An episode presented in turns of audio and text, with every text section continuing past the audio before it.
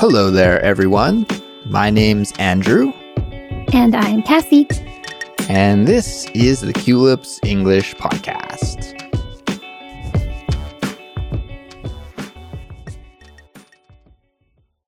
Hey, friends, welcome back to Culips. This is Chatterbox, the Culips series for intermediate and advanced English learners. Today's topic is imposter syndrome, and I'm joined for this conversation by my co host, Kassy. Hey, Kassy, how's it going? I am excellent. Awesome. Now, everyone, there's a transcript and study guide for this episode that's available for all Culips members.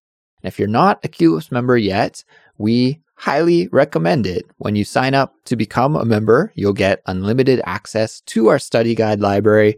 We make a study guide for each episode, everyone. Plus, you'll get an invitation to our monthly live stream events and exclusive access to our Fluency Files series. So to sign up and become a member, just visit culips.com. Kassy, speaking of live streams, hmm what was the topic for our last live stream that we did? Well, it's the same as this episode imposter syndrome. Imposter syndrome. Yeah. So our original plan was to take the audio from last month's live stream and to make it into a Culips episode. We want to take that audio, edit it down, maybe take out some parts because the live stream is an hour long and usually our Culips episodes are like 20 minutes long. So we wanted to do some editing and tighten it up, but turned out to be more difficult than expected. And we couldn't actually turn that audio into a good Culips episode. So we decided that we shouldn't let this nice topic go to waste. And instead, we'll just talk about it again here so that all of the people who missed the live stream last time can hear about what we have to say about imposter syndrome. Yeah, so let's get to it. let's get to it. Let's start with a definition. It's always good to start with a definition, right? We have two words that are difficult in this topic imposter and syndrome. Individually, they're a little bit difficult. And then when you put them together, you get kind of a totally different meaning. So we should break it down. Let's break it down and simplify it. Imposter. What does this mean? Who is an imposter, Kassy? An imposter is someone who is pretending to be something they're not. a person who is pretending to be someone they're not. Yeah, I like that. That's a good, clear definition. Yes. During our live stream, I related this word to a famous game these days, an online game. It's called Among Us. And in that game, there's a bunch of little space cadets in a spaceship, and they're trying to fix their ship. And one or two cadets among them are actually imposters who are pretending to be innocent, but their actual goal is to kill all of the other members on this ship. so they are imposters. And the good guys, it's their job to find out who these imposters are and eject them from the spaceship.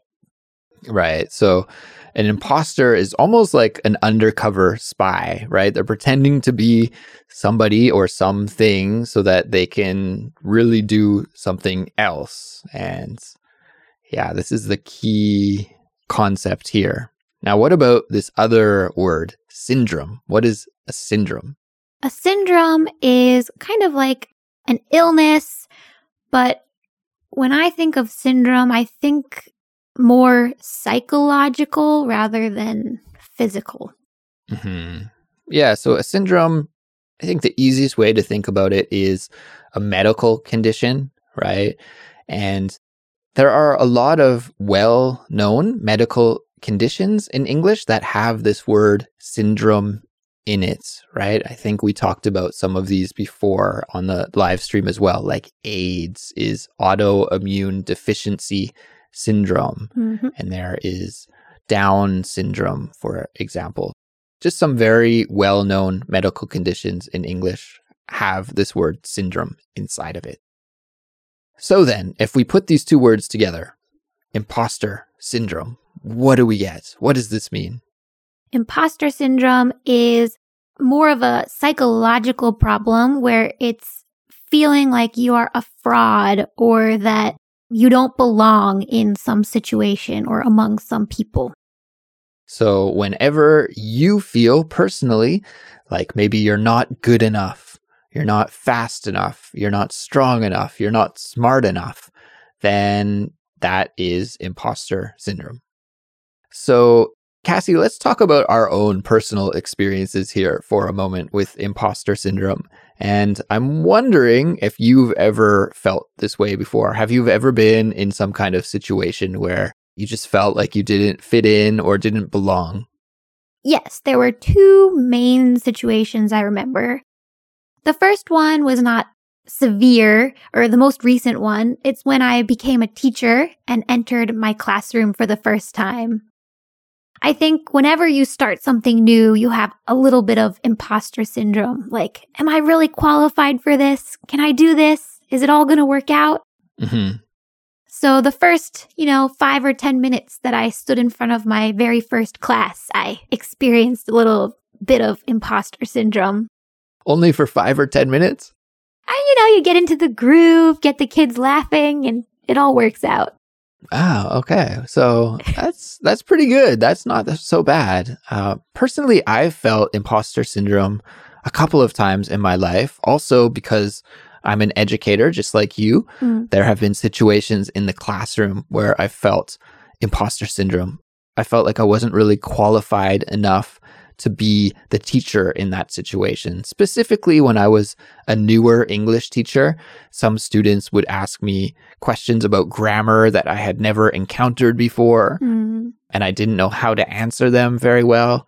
And in those moments, especially, I felt frustrated. I felt like I wasn't knowledgeable enough. And those were real moments of imposter syndrome. But at the same time, they were great learning moments and learning opportunities because they really motivated me to hit the books and find the answers to those questions that I didn't know. And I was able to learn a lot from doing research to find the answers to those questions.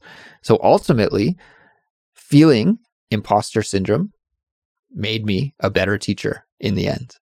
Yeah, I think people who experience imposter syndrome probably hold the most pressure against themselves and having that feeling makes them, you know, work harder, achieve more. So it makes sense that you would feel that way and it made you feel like a better teacher by, you know, working harder and overcoming that feeling. hmm The second time I felt imposter syndrome was when I was a grad school student especially for the first month or two before I really became close with the other students in my cohort. And that was just because, you know, I thought, oh, grad school is for smart kids and I'm not smart. So what am I doing here? I would hear the other students in the class talk, and they were so eloquent and they spoke really well and they seemed really studious. And I didn't really feel like I fit in there. I mean, I don't think I'm stupid, but I'm definitely not a genius. And I felt like some of the other students that I was studying with were, you know, really, really bright, really, really intelligent. Mm. So in that moment, I also felt imposter syndrome. However, it faded away as I got closer with my classmates and I got to know them better. And I realized eh, they're just like me, you know, they're not too different. Everybody's kind of the same in the end. Some people are a little bit brighter or a little bit not as bright, to put it politely. but we're all around the same. Everybody has their own talents. Exactly, exactly. That's a good way to put it. So I got over that as well. But definitely for the first couple of months of grad school, I felt imposter syndrome. Yeah. I also felt imposter syndrome as a student in middle school. I think being a student is really hard on its own because it's not just about the academics. There's so much of a social aspect that goes into it. You're always trying to, you know, be the best or compare yourself to your peers and it's a lot of pressure and you always feel like you're the the black sheep, the odd one out, the imposter. I think everybody has this feeling at least sometime in their life. Yeah, absolutely. And I think to an extent, I'm pretty lucky that I haven't really felt imposter syndrome too much in my life because I was watching a YouTube video with Michelle Obama talk about imposter syndrome before. And her experiences with this feeling were much more severe than mine. And I realized that I'm pretty lucky that I've never had to experience it on the same level as her because she was talking about being black in America and how she felt like an imposter being in these predominantly white places, right? So Michelle Obama attended some very high level Ivy League schools, Princeton and Harvard Law School. And she was saying that while she was a student and, you know, as a woman of color, she just had to work so much harder than everyone else to feel accepted and to be successful in those places. And yeah, that just made me reflect on my own life and realize, well, I never had that kind of experience in my life. So yeah, it was very eye opening to see Michelle Obama talk about imposter syndrome and also a little bit shocking, right? Because she's achieved so much success in her life mm. to see that someone as intelligent and well spoken as her still feels that way. Also, that is kind of humanizing, right? Like, uh, no matter what your situation in life is, sometimes we will all feel like imposters from time to time. Now, one thing that Michelle Obama said was that when she was trying to overcome this feeling, she just doubled down and worked even harder than everyone else. She could get over imposter syndrome through hard work. And I guess that's the question I want to ask you, Kassy, is mm. do you have any solutions to imposter syndrome or when you felt like this before, what did you do to get over it? I found out a little bit later in life than I wanted to, but uh, mm-hmm. uh, eventually that imposter syndrome is really related to confidence. And I found out that the more easily I was able to laugh at myself, the more confident I felt. You know, like I had to stop taking everything so seriously. And once I realize that, you know, nobody really cares if I make a mistake or two now and again. It's only me that's putting that pressure upon myself. Then when I was able to let that go, I gained a lot more confidence and that feeling of, you know, self doubt of imposter syndrome really, you know, vanished. Mm, yeah. An expression that came up during the live stream event, Kassy, was fake it till you make it. Mm. Fake it till you make it. And what that expression means is just that even if you are not the most qualified person in the room, or even if you are not an expert, you can pretend like you are. And often other people won't even notice that maybe you are not as qualified as you are pretending to be. And that acting like this can help you be successful in the future. And I think I clued into this as well you know, I don't think I've ever faked my credentials in any situation, mm-hmm. but in situations where I feel like an imposter or I feel maybe not 100% confident, acting like I'm confident, acting like I know exactly what I'm talking about can really be beneficial. So I agree with you that having confidence in yourself, even when you know you're not like a perfect fit for the situation, can be very, very useful. And something that I've used as well to get over the feeling of imposter syndrome. Yeah.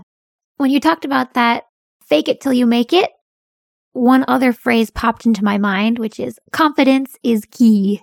Confidence is key. K E Y. Yes, the key to success is confidence. So fake it till you make it. Confidence is key. Learning to laugh at yourself. All of these things are great ways to overcome imposter syndrome. So we'll wrap it up here, Kassy. But just before we do, let's break down that last expression that you used learning to laugh at yourself. What do you mean by that? Laugh at yourself. What exactly does that mean? Ah, that means kind of like what I mentioned before. If you make a mistake, don't beat yourself up. Don't keep thinking about it and stressing over it. You know, just laugh it off. Act like it's not a big deal don't take yourself so seriously, right? Learn to be kind and gentle to yourself. And that can go a long way in your success. Yep, that's exactly right.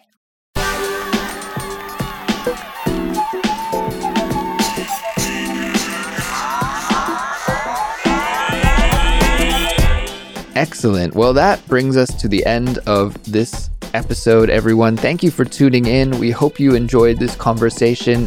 And if you would like to join Kassy and I for the next Culips live stream, we would love to have you join us. Now, it is only for Culips members, but once you're a member, you are invited to join us. We make an announcement on our website every month about when we will be doing it. It's usually towards the end of the month, but we make the announcement in advance so you can find when we'll be going live and you can join us for that cool video live stream. So we hope to see you there. If you enjoy Culips, if you learn a lot with us and find us helpful for improving your English, then please support us. There are several ways that you can do that, such as telling your friends who are learning English about the Culips English podcast following us on social media, or leaving us a five star rating and a nice review on your favorite podcast platform, like Apple Podcasts, for example. You could also sign up and become a Culips member. And like I said, when you're a Culips member, there are many awesome goodies and extras that you'll get. So just visit culips.com to learn all about them and to sign up. We'll be back soon with another brand new episode, and we'll talk to you then. Goodbye, everyone. Catch you later.